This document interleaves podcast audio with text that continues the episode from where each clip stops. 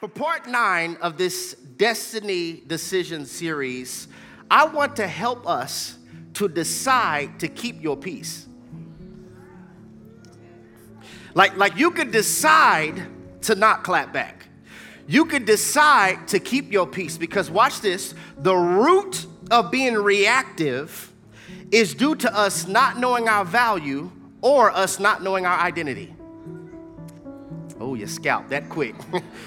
that quick. For anybody who has a tendency to clap back, to be reactive, this is a sign I don't know my value or I don't know my identity.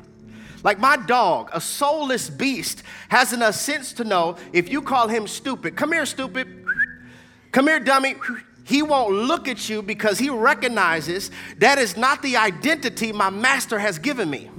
And now, if you say Judah, then I'll respond to that because that is the identity that my master has given me. So, how is it? How are we made in the image and likeness of God? And a soulless beast has enough mental fortitude to know I don't respond to things I'm not.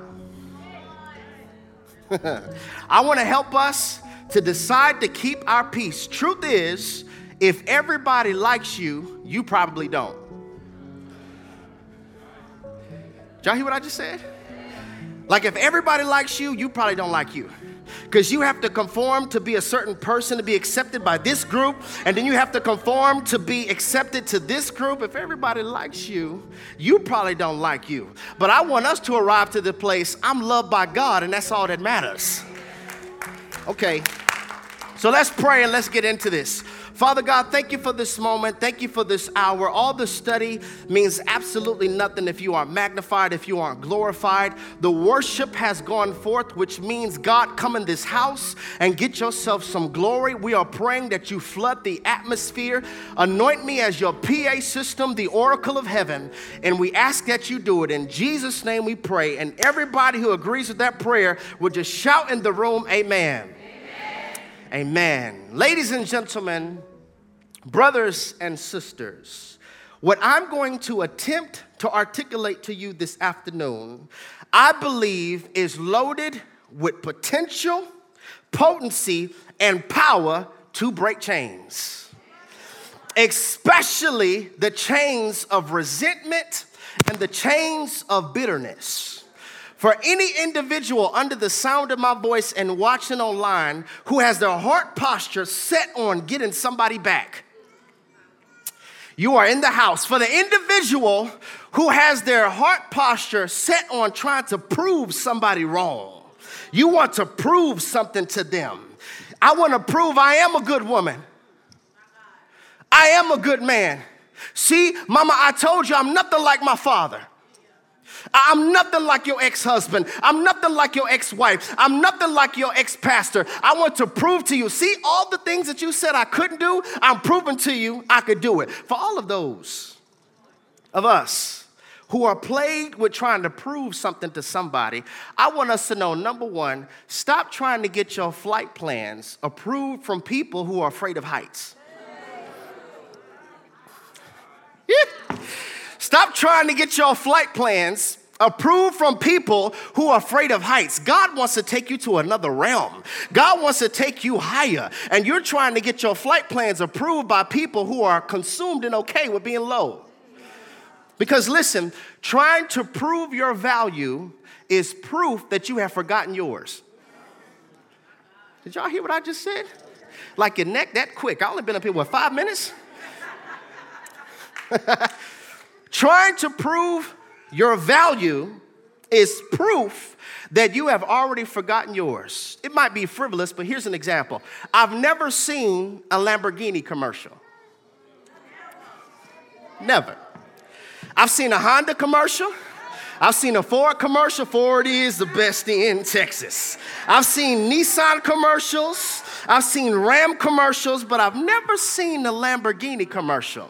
And if you research it, Lamborghini says we don't run commercials because our, our product in itself has value that speaks for itself. So I don't need to market it, I don't need to commercialize it because when you know your value, you don't have to try to convince people who don't. See, please hear me, y'all. Trying to prove your value is proof that you have forgotten yours. And I'm trying to get us to get to this place. Their discernment issue is not your identity issue. Did you hear me? Their discernment issue is not a receipt of my value. It's not my fault that they can't discern that you're anointed. It's not your fault that they can't discern that you're called. It's, it's not your fault that they can't discern that you're appointed and anointed. Don't run up on me. I promise you don't want it. It's not your fault. Their discernment issue is not my identity issue. Ever so often, you have to have a I know that I know word. Can I get somebody to say, I know that I know? I gotta have a I know that I know word. I know that I know I'm chosen because John chapter 15, verse 16 told me so. And that's what I choose to believe. Your discernment issue is not my identity issue, that's your problem. I choose to believe, and I know that I know that I'm royalty because First Peter chapter 2 verse 9 told me so. And that's what I have chosen to believe. Your discernment issue is not my identity issue. That's not my problem. I know that I know that I'm called because Second Thessalonians chapter 2 verse 14 told me so. Y'all better come get me. Your discernment issue is not my identity issue. I know that I'm a good thing because Proverbs chapter 18, verse 22 told me so. And that's what I choose to believe. Your discernment issue is not my identity issue, it's the resistance to refrain from trying to prove yourself. And believing and knowing what God said about you more than what they think about you. Let's make it personal. It's believing and knowing what God said about you more than what you think about you. Somebody say, I know that I know. But watch this the only way you can have a I know that I know word is you have to read the word. See? You see how that switched? See how quiet it got right there? I know that I know, yes, but do you read the word? Or is the only time when you time you open your Bible when I tell you to turn the book and chapter so and so? Because intimacy produces confidence. The only reason I can stand confidently before you is because I'm consistently bowing before Him. I know that I know. I believe that this message this afternoon is going to serve as a spiritual nurse for somebody who's on their healing journey and you're trying to understand and grasp how is it that I love them so much, but they could betray me like that? For the individual who's trying to understand, how could they ghost me like that? Talk about me like that? Lie on me like that? Because that pain hits different when you go from being friends to strangers again. Feel this, y'all? The pain hits different when you go from being friends to strangers again. And the person that you would possibly take a bullet for is the one that's behind the trigger. As I was studying over the last few days and engaged in sermon prep, something stood out to me. I began to notice how loosely and often we use the word friend today compared to how minimal Jesus referred to somebody as a friend in the text. it was messing me up. I'm like, okay, um, if somebody sends you a request on Facebook and they follow you, they're called your friend. All right? If you create another social media profile on Instagram or on TikTok, the first thing they ask you to do is find or invite your friends. If somebody posts a little too much, they always got something to say, they always comment under your status, you can simply unfriend them. Friend, friend, friend, friend, friend, friend, friend. Some of us, one of our favorite TV show, TV show sitcoms was Friends. Or let me take y'all way back. Anybody remember 106 & Park? Anybody? Like Gen Z and none of y'all probably don't remember. I'm talking about like 106 & Park when AJ and Free was on it. Y'all remember that? Okay. Yeah, th- there was this music video on 106 & Park by this particular artist named Mario, and he had a song, Just a Friend. But you say I'm just a friend, uh, uh, you say I'm just a friend, cause I can be. Listen, y'all. just a friend, just a friend, friend, friend, friend. In fact, if you're interested in somebody and you want to be more than friends, one of the worst things they could ever do is friend zone you. I'm like, which is so, it's so frivolous because don't you know in marriage, what keeps the foundation is purpose and friendship? See, there are a lot of people who are married and not even friends. All they are is business partners. We share property, we share bills, we share bodies, but we don't share friendship. Friends, friends, friends. And I started to research and I noticed that there are really only two times in the text that Jesus refers to somebody as a friend. Like there are several references he made, like no greater love than this, than he who lays down his life for a friend. Or, or, when he was speaking about Lazarus and he said, Our friend Lazarus is dead. Or in John chapter 15, when he was speaking to the disciples and he said, I call you friends. But there was one other time in scripture that kind of messed me up, Dre. It kind of messed me up as I was studying it because I don't understand why Jesus would call this one particular person a friend. And I want to show it to you in Matthew chapter 26, verse 47. Look at this, y'all. If you don't have it, it'll be projected for you on the screen. Matthew chapter 26, verse 47. It says, And while he was still speaking, behold, Judas, one of the twelve, with a great multitude with swords and clubs, came from the chief priests and the elders of the people. Now his betrayer had given them a sign saying, Whomever I kiss, couldn't have been me, y'all. Couldn't have been me. It just that's just my point. It couldn't have been me. Whoever I kiss, he is the one, sees him. Immediately he went up to Jesus and said, Greetings, Rabbi.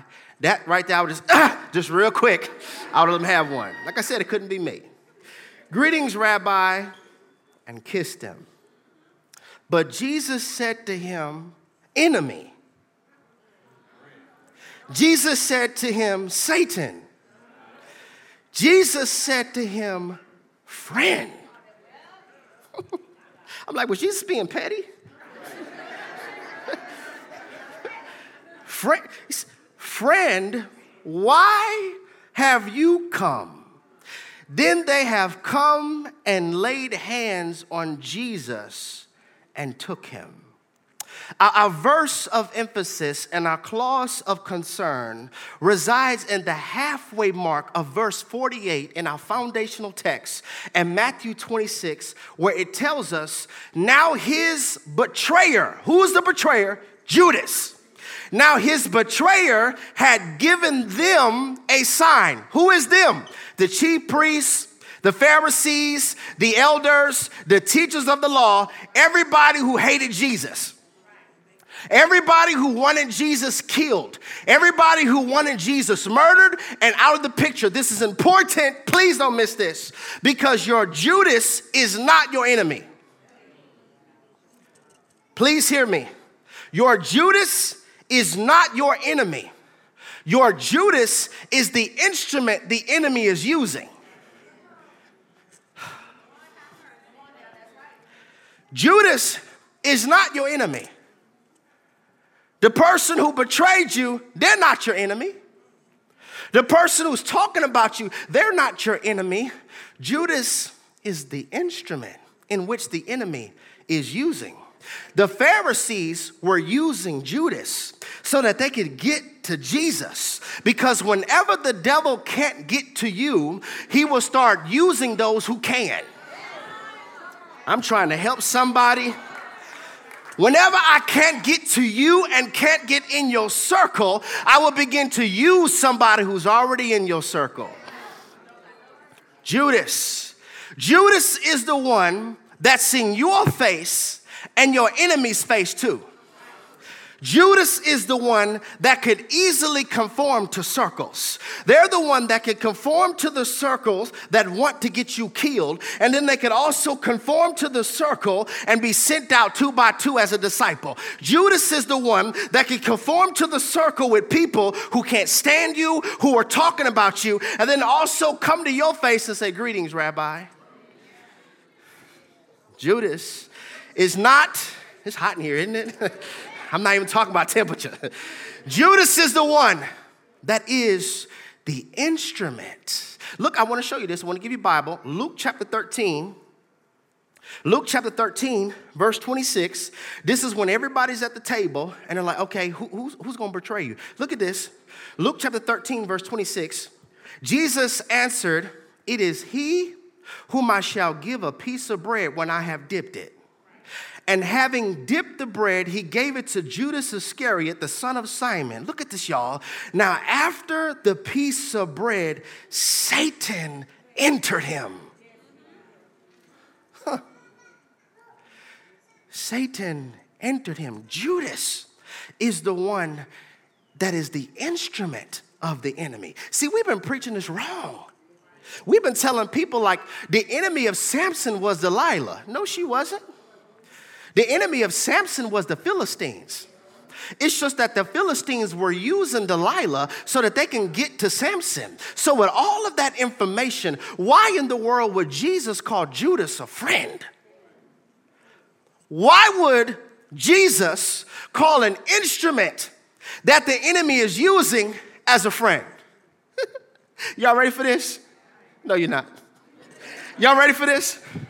Why would Jesus call the instrument in which the enemy is using friend? It's because friends are instrumental in helping you fulfill your destiny. Y'all missed what I just said. One person got it. Y'all missed what I just said. Your friends are people who are instrumental in helping you fulfill destiny. They're not a friend if they don't help you fulfill destiny.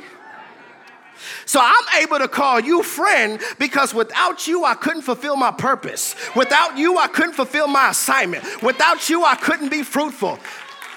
I'm trying to get us to stop being mad at instruments. Somebody right now, you are bitter over an instrument. You are upset over an instrument. You feel some type of way towards an instrument. Judas was not a good disciple. He wasn't even good at his financial decision making. He was stealing from Jesus the whole time. And then after he had the transaction and betrayed Jesus for 30 pieces of silver, he gave the money back because he was so guilty from it. Don't judge him because he betrayed Jesus for 30 pieces of silver. Most of us do it for free.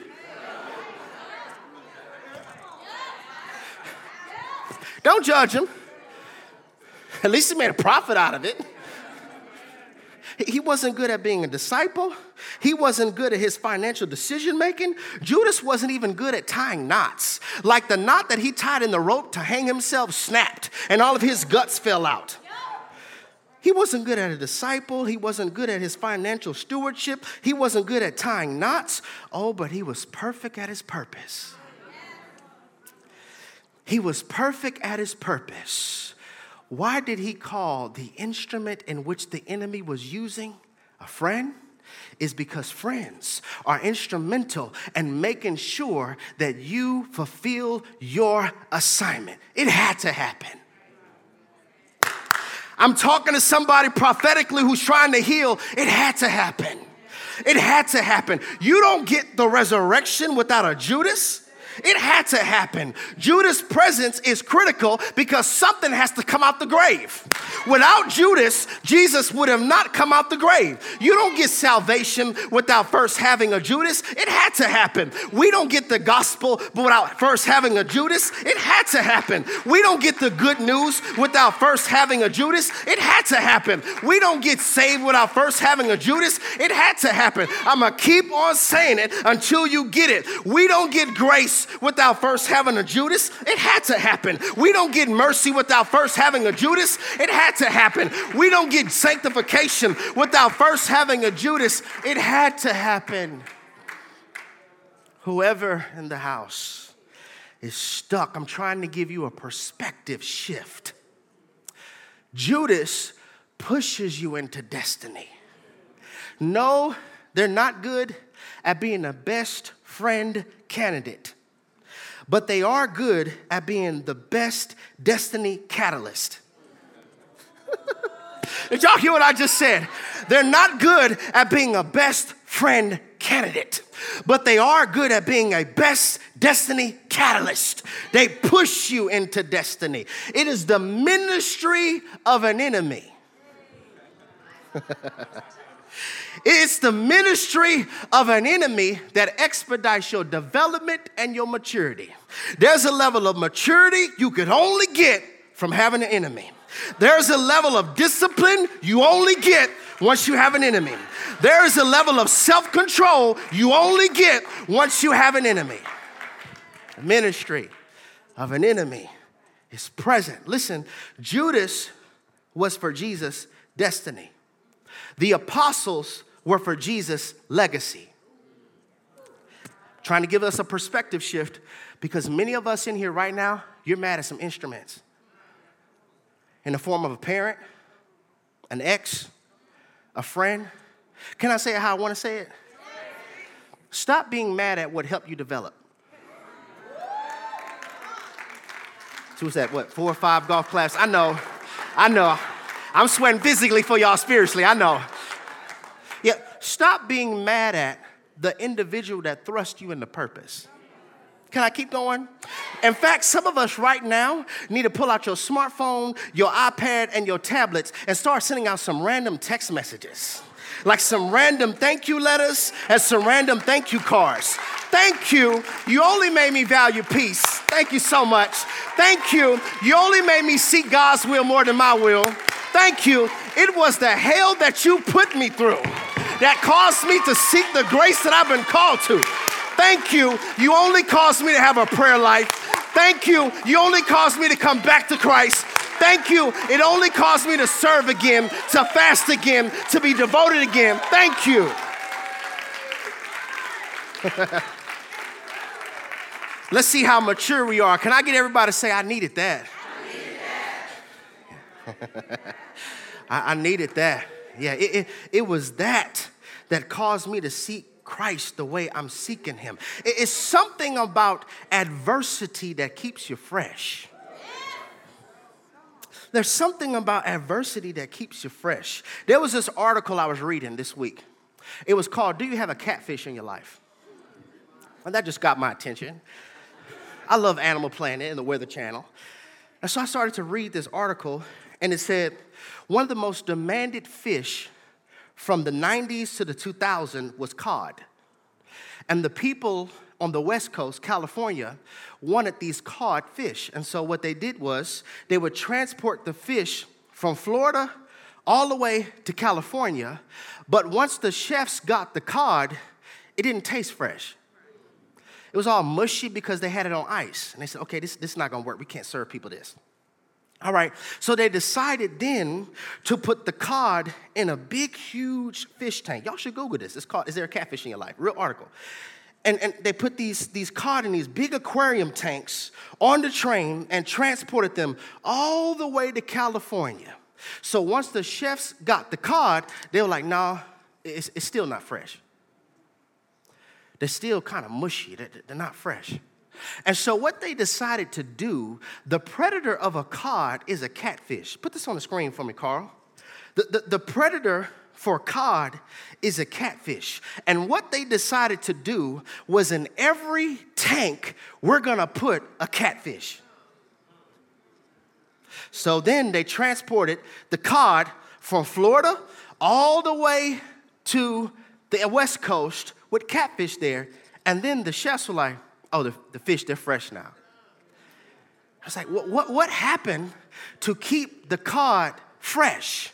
The whole time while they were making the journey, they were running from the catfish. So it was the adversity that kept them fresh. They couldn't sit still, they kept moving because they were trying to get away from the catfish. Do you have a catfish in your life? Because it keeps you fresh, it keeps you in God's face. Some of us if you were not to have a fight, you wouldn't seek God. It's not that God has to use warfare to teach us, it's just for some of us, that's the only way we stay fresh. I want to speak around this thought from this subject for a few moments on this afternoon. It had to happen. It had to happen. And my goal is once this sermon is concluded, you will have a different perspective over every enemy, over every critic, over every Judas, over every naysayer, over every person that opposes you in your life because it had to happen. God, give us a fresh perspective. Help us to stop being mad at instruments but understand that you're so good that you're using even the enemy's instrument as being an instrumental vessel in helping us fulfill destiny. Soften our hearts. In Jesus' name we pray. And everybody who agrees with that, would you shout in the room, Amen. So I want you to say this confession. I know it's awkward, but I just want us to be a mature church. I don't care about church growth if it's growing due to, due to infection. I want it to grow because we're spiritually healthy and we have biblical intelligence. So, this is something I want us to have. Can I get us to say this? And everybody watching online, can you put this in the room in all caps? Can I get us to say, Father, give me the character and emotional intelligence to handle my Judas correctly? Father, give me the character and emotional intelligence to handle my Judas correctly. That's a prayer there, isn't it? the verse that I want to highlight, verse 50. But Jesus said to him, Friend, why have you come? Like Judas was so close to Jesus that he could kiss him. Like it's another level of closeness when you could kiss somebody. One of the most painful kisses is a Judas kiss. But one of the most purposeful kisses is a Judas kiss. It's just the pain hits different when it's a devil you didn't know. See, Jesus knew the whole time who Judas was. He understood Judas's assignment. He knew that Judas would betray him, and he still washed his feet. See, some of us have cut off friendships due to a misunderstanding. like y'all are not friends anymore due to a misunderstanding. It was a conversation that was never had. You cut them off, y'all done misunderstanding. Jesus understood what, Jesus, what Judas would do and still washed his feet and still served him. Because if serving is beneath you, leading is beyond you. Like, listen, listen. If you have to like them to serve them, promotion is beyond you. If they have to be the same race as you, same ethnicity as you, in the same political group as you, have the same faith morals as you, you like kingdom promotion, that's beyond you. He was able to know exactly what, G- what Judas would do and still serve him. But here's the thing Jesus had relational management spoke to thousands, sent out 72, selected 12, but was vulnerable with three. How we get hurt is we confuse our John the Beloved with our Judas the Betrayer. And so you start having vulnerable moments with Judas when really that's supposed to be John. The reason you don't like John is because John will tell you about yourself. Judas will just agree with you and steal behind your back. And so a lot of us, we call on our Judas. Y'all don't want to talk to me. We call on our Judas instead of our John the Beloved. One of the most painful kisses is a Judas kiss, but yet one of the most purposeful kisses is a Judas kiss. I want to give you Bible. Proverbs chapter 27, verse 6. It says, Wounds from a friend can be trusted, but a enemy multiplies kisses. I could do a whole sermon on who's kissing on you. Because this passage and this text alone lets us know that all kisses aren't signs of endearment. Sometimes they're proof of an enemy. The one that you saying bay to, who's kissing on? That's a whole nother sermon. Cord, remind me of that. Maybe this summer I'll hit that. Who's kissing on you? And so I began to ask myself, I said, okay, we just read that Satan entered Judas. Why did he have to kiss him though? This is how I study my Bible. I'm like, there are tons of things. You could have said, he's the one right there with the beard. You could have tapped him on the back and said, Greetings, Rabbi. Why did you kiss me, bro? Anybody else feel this? Like you gonna betray me with a kiss? Why you kiss me, bro? I believe it's because Satan couldn't stop Jesus. He tried by telling him, If you bow down and worship me, I'll give you all the kingdoms of the world. And Jesus wouldn't take it.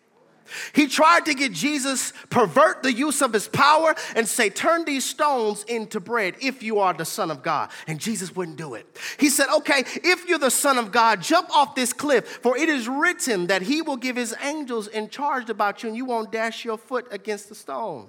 And Jesus wouldn't take it. So what does Satan do when he can't distract you, he can't tempt you, he breaks your heart? Did you hear what I just said? When I can't get you to take the temptation, when I can't get you to use the glory for yourself, when I can't get you to take scripture out of context to try to manipulate somebody, when I cannot deceive you, hell prescribes heartbreak. It hurts more when you were my boy and I washed your feet and you kissed me prescribes heartbreak in the form of betrayal, heartbreak in the form of rejection, heartbreak in the form of, in the form of abandonment. Satan is like, okay, you're getting too focused. You, you praying a little too much. You fasting a little too much. You coming to discipleship. You trying to serve a little too much. You reading your Bible too much. Like you waking up and praying on your own too much. So I have to figure out some way to stop you. If you won't give in to the temptation, I'm gonna try to break your heart. Will that stop you?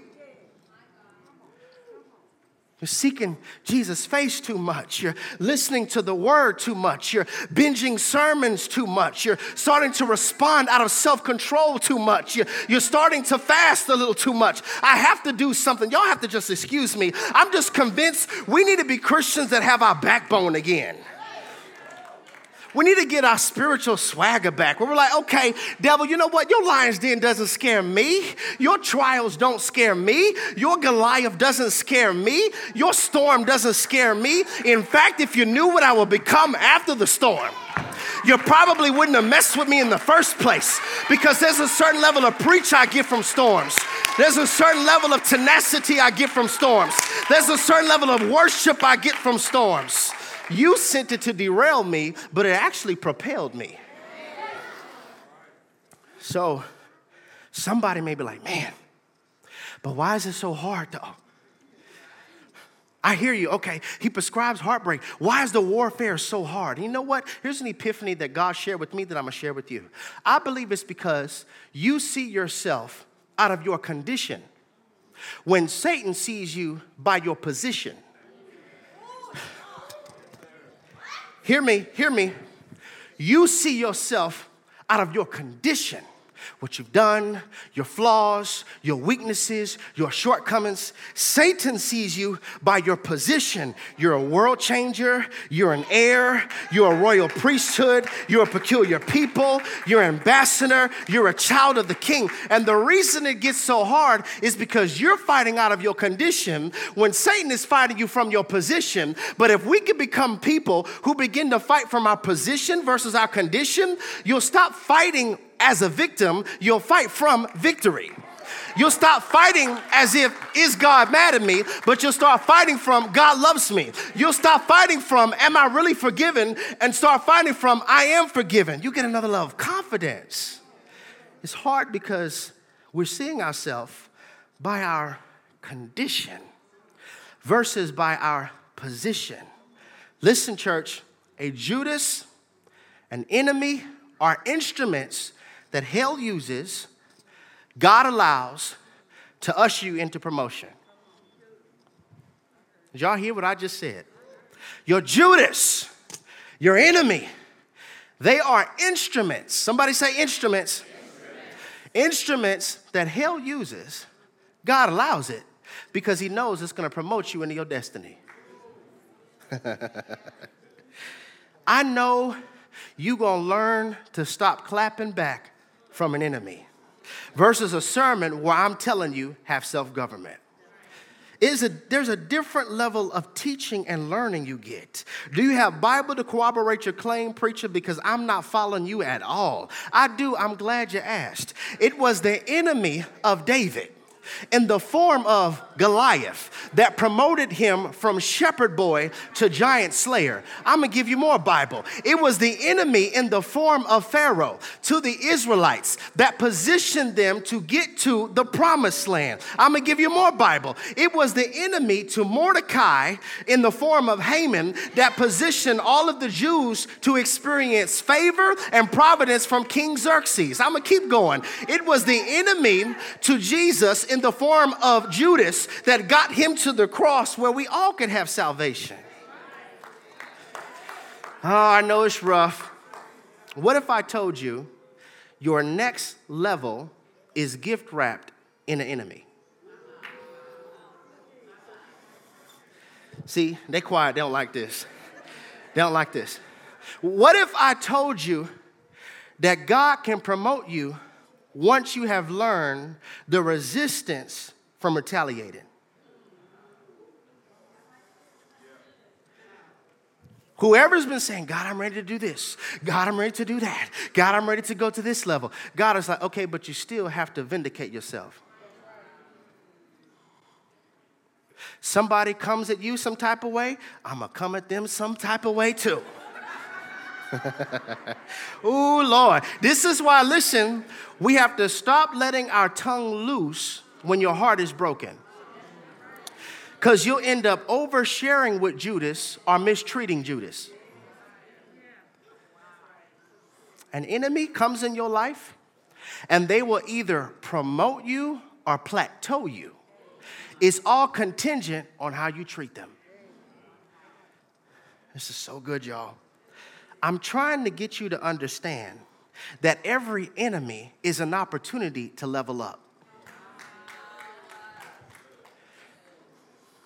Jesus says it this way keep in mind, if the world hates you, they hated me first. Some people don't really hate you, they just hate the God in you. They don't like you for no other reason than you're different. They don't like you for no other reason than you're called. They don't like you for no other reason than you're breaking the cycle. Because if you ask him why they don't like you, they really can't tell you. People who don't like me, who never met me, who don't even know me. It's not you, it's, it's the God in you. Hmm. God put it this way haters are elevators. They can't stop, they can't stop you from obtaining what's yours, but your response to them and how you treat them can. Psalms chapter 25, verse 19. Is this good? It says, Consider my enemies, for they are many, and they hated me with cruel hatred. Keep my soul and deliver me let me not be ashamed, for I put my trust in you. Let integrity, there it is, let integrity and uprightness preserve me, for I wait for you. David is saying, Listen, I got a lot of haters. I got a lot of people in my DMs. I got a lot of people leaving comments. I got a lot of people who don't like me. You know how I'm gonna fight them? With integrity. I'm going to fight them and I'm going to be preserved by being upright. I'm not gonna give them the satisfaction of causing for me to step outside of my character and ruin my witness. I'm gonna fight with integrity. I'm gonna fight by being upright. Listen, high character will always irritate low critics. I am preaching high character and high integrity will always frustrate low critics. People who are hustlers and are grinders and steward what God has given them, they irritate people who are lazy. Can I tell us something else? If you're going to be anointed, you can't care what people think because your call is going to tick people off. Your anointing is to make people mad. Your self control is gonna make people upset. You can't care, oh, did that hurt their feelings? And, and did I hurt them? If you're going to walk in your calling and follow Jesus, you are to tick people off by default. Whoever's a hustler and a grinder and has stewardship over what God has given them, they tick off lazy people. Whoever practices sexual purity, they tick off the sexually immoral. They can't stand when you post about purity and talk about godliness and keeping it locked until you get the rock. They don't, they can't stand that. They can't stand, they got something to say. You ain't never gonna get no man. Ain't no dude doing that. They always got something to say. Brothers will start questioning your masculinity. If you a man talking about I'm waiting till marriage, bro, you tripping? Is something sweet in your tank? They'll start making all type of jokes. Because listen, the sexually immoral are irritated by the sexually pure. Those who have a devoted life, they tick off those who compromise. Oh Lord, here come the church girl. Oh Lord, here they come again. Here come. They can't stand it, and it has nothing to do with you. It has everything to do with your integrity. What I'm trying to get us to understand is that every single time the comments, the clapbacks, the haters, and it could come from your mama, it could come from a friend, Lord, it could even come from a spouse. You have to be able to recognize I'm going to level up and remain in self government because you will not be a person that treats me like an elevator, and whatever button you push, I go to your floor. Somebody say, be out of service to that. You pushing buttons, I ain't going nowhere. You pushing buttons, I'm not going anywhere because I'm not going to be reactive.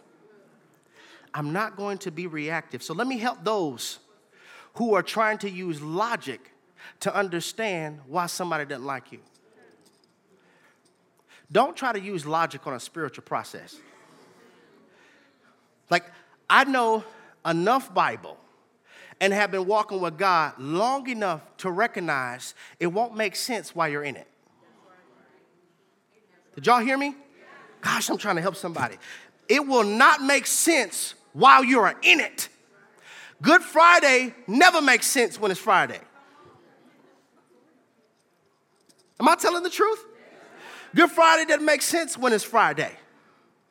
You being in prison, Joseph, and all you did was tell Potiphar's wife you couldn't have none, that don't make sense to me. Because I'm operating with integrity. It never makes sense while you're in it. It only makes sense on Resurrection Sunday. It, it, only makes sense once you become the second most powerful man in Egypt, Joseph. And now you can say, what y'all meant for evil, God meant for good. So here's the question Can you survive the hate enough, hate enough to discover why am I going through this? Some of us can't survive the attacks we can't survive the comments. We can't survive what people are saying long enough to understand why does this why is this happening to me? It's a waste of your mental comprehension and your cerebral grasp when you try to understand the process while in it. Everybody has all these questions, it ain't gonna make sense until you pass. God is the only person that will put you in school and you didn't know you were in school until you graduated. Am I telling the truth? You had no, you'll look back, oh, God was testing me the whole time. And look, here's the thing about a good teacher when they give you a test, it's because they've already given you the material.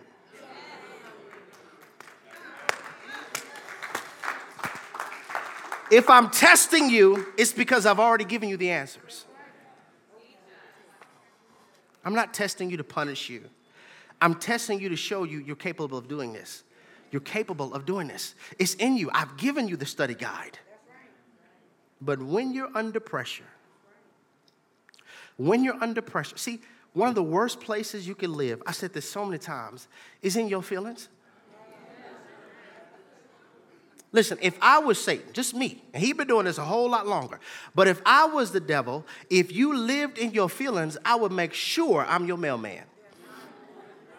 Like you live there, I'm gonna deliberately and intentionally send packages to try to activate self sabotaging behavior. Because nobody wants to eat a five star meal off a trash can lid. I'm gonna try to make it to where you're gifted, but your attitude has it where nobody will listen to you.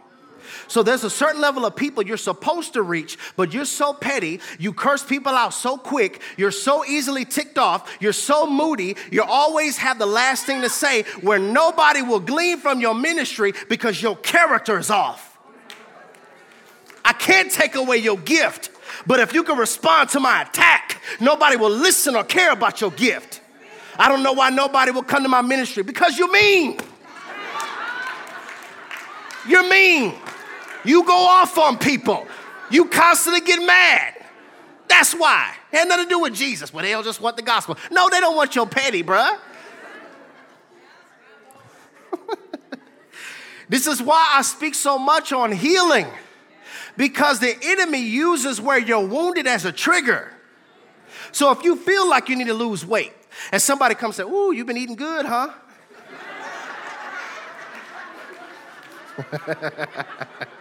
what you go, what you mean? Nah, I got you, I got you. I got you. Wherever you're sensitive at, I'm gonna send somebody to push it. Your ex said that you too silly. Somebody said, girl, you need to, come on, you're too silly. What?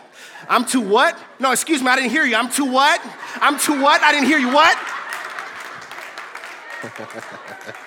Am I telling the truth? Wherever you're wounded, that's where he pushes. Because I want to get reactive behavior out of you to ruin your witness. Now, for everybody who's like, listen, I got my solution. You know what I'm gonna do? Cut them off. That's all I gotta do. Full house, cut them out. That's all I gotta do. I don't have to, I'm gonna cut them off.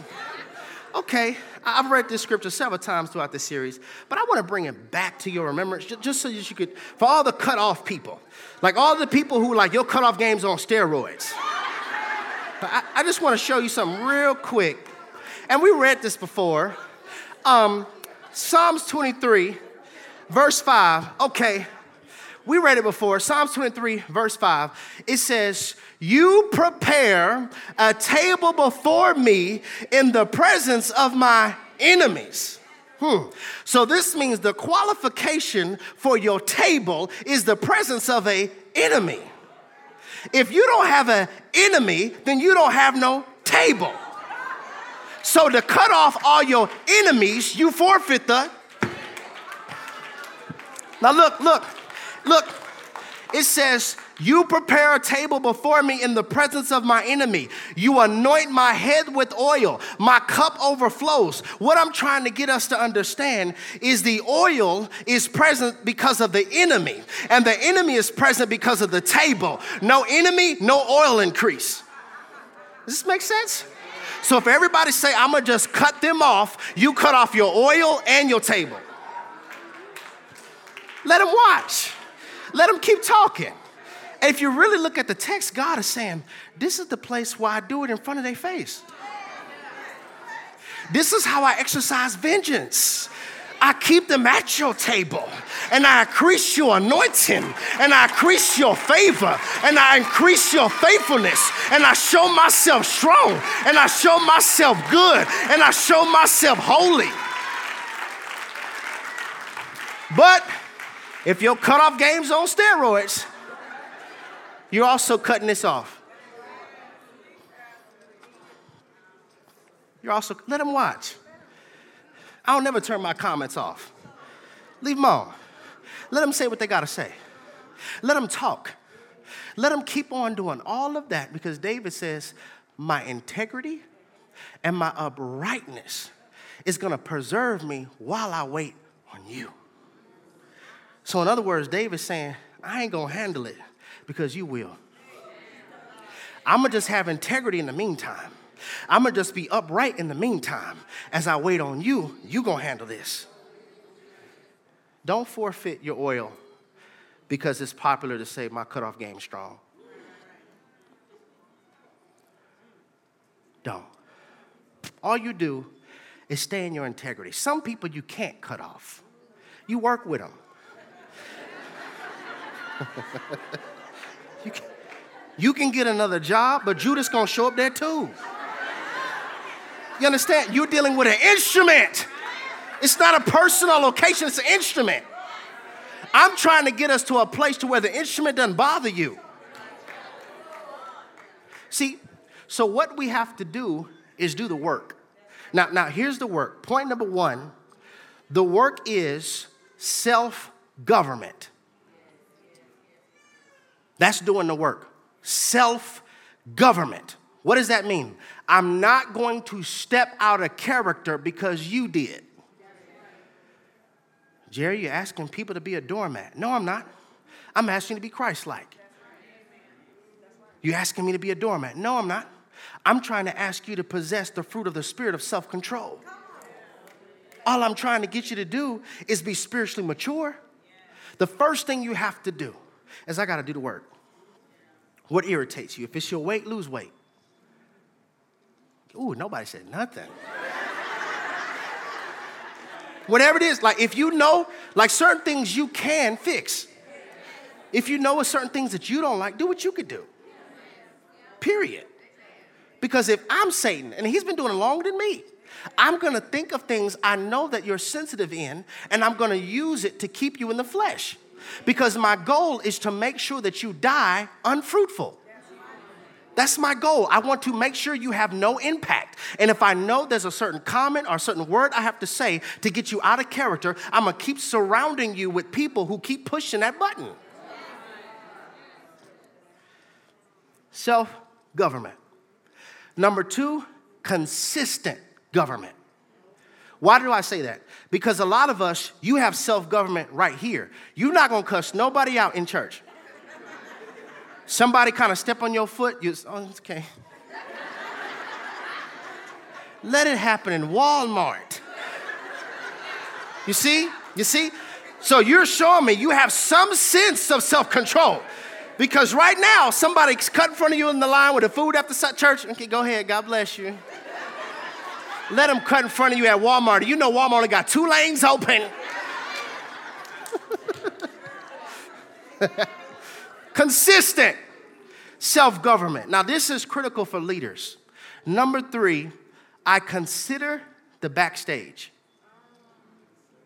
This, when somebody comes at me some type of way, I immediately consider they're going through something. They haven't healed from that divorce. They don't like themselves. Now, now look, you could be at a leadership position here in the church. Somebody, I signed up and ain't nobody did. Okay, they come at you some type of way, right? There's some work they need to do. I, I'm not gonna take it personal because I consider the backstage.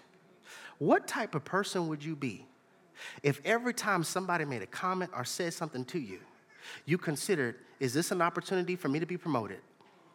And is this somebody who's going through something that I don't know about? Less offended less offended.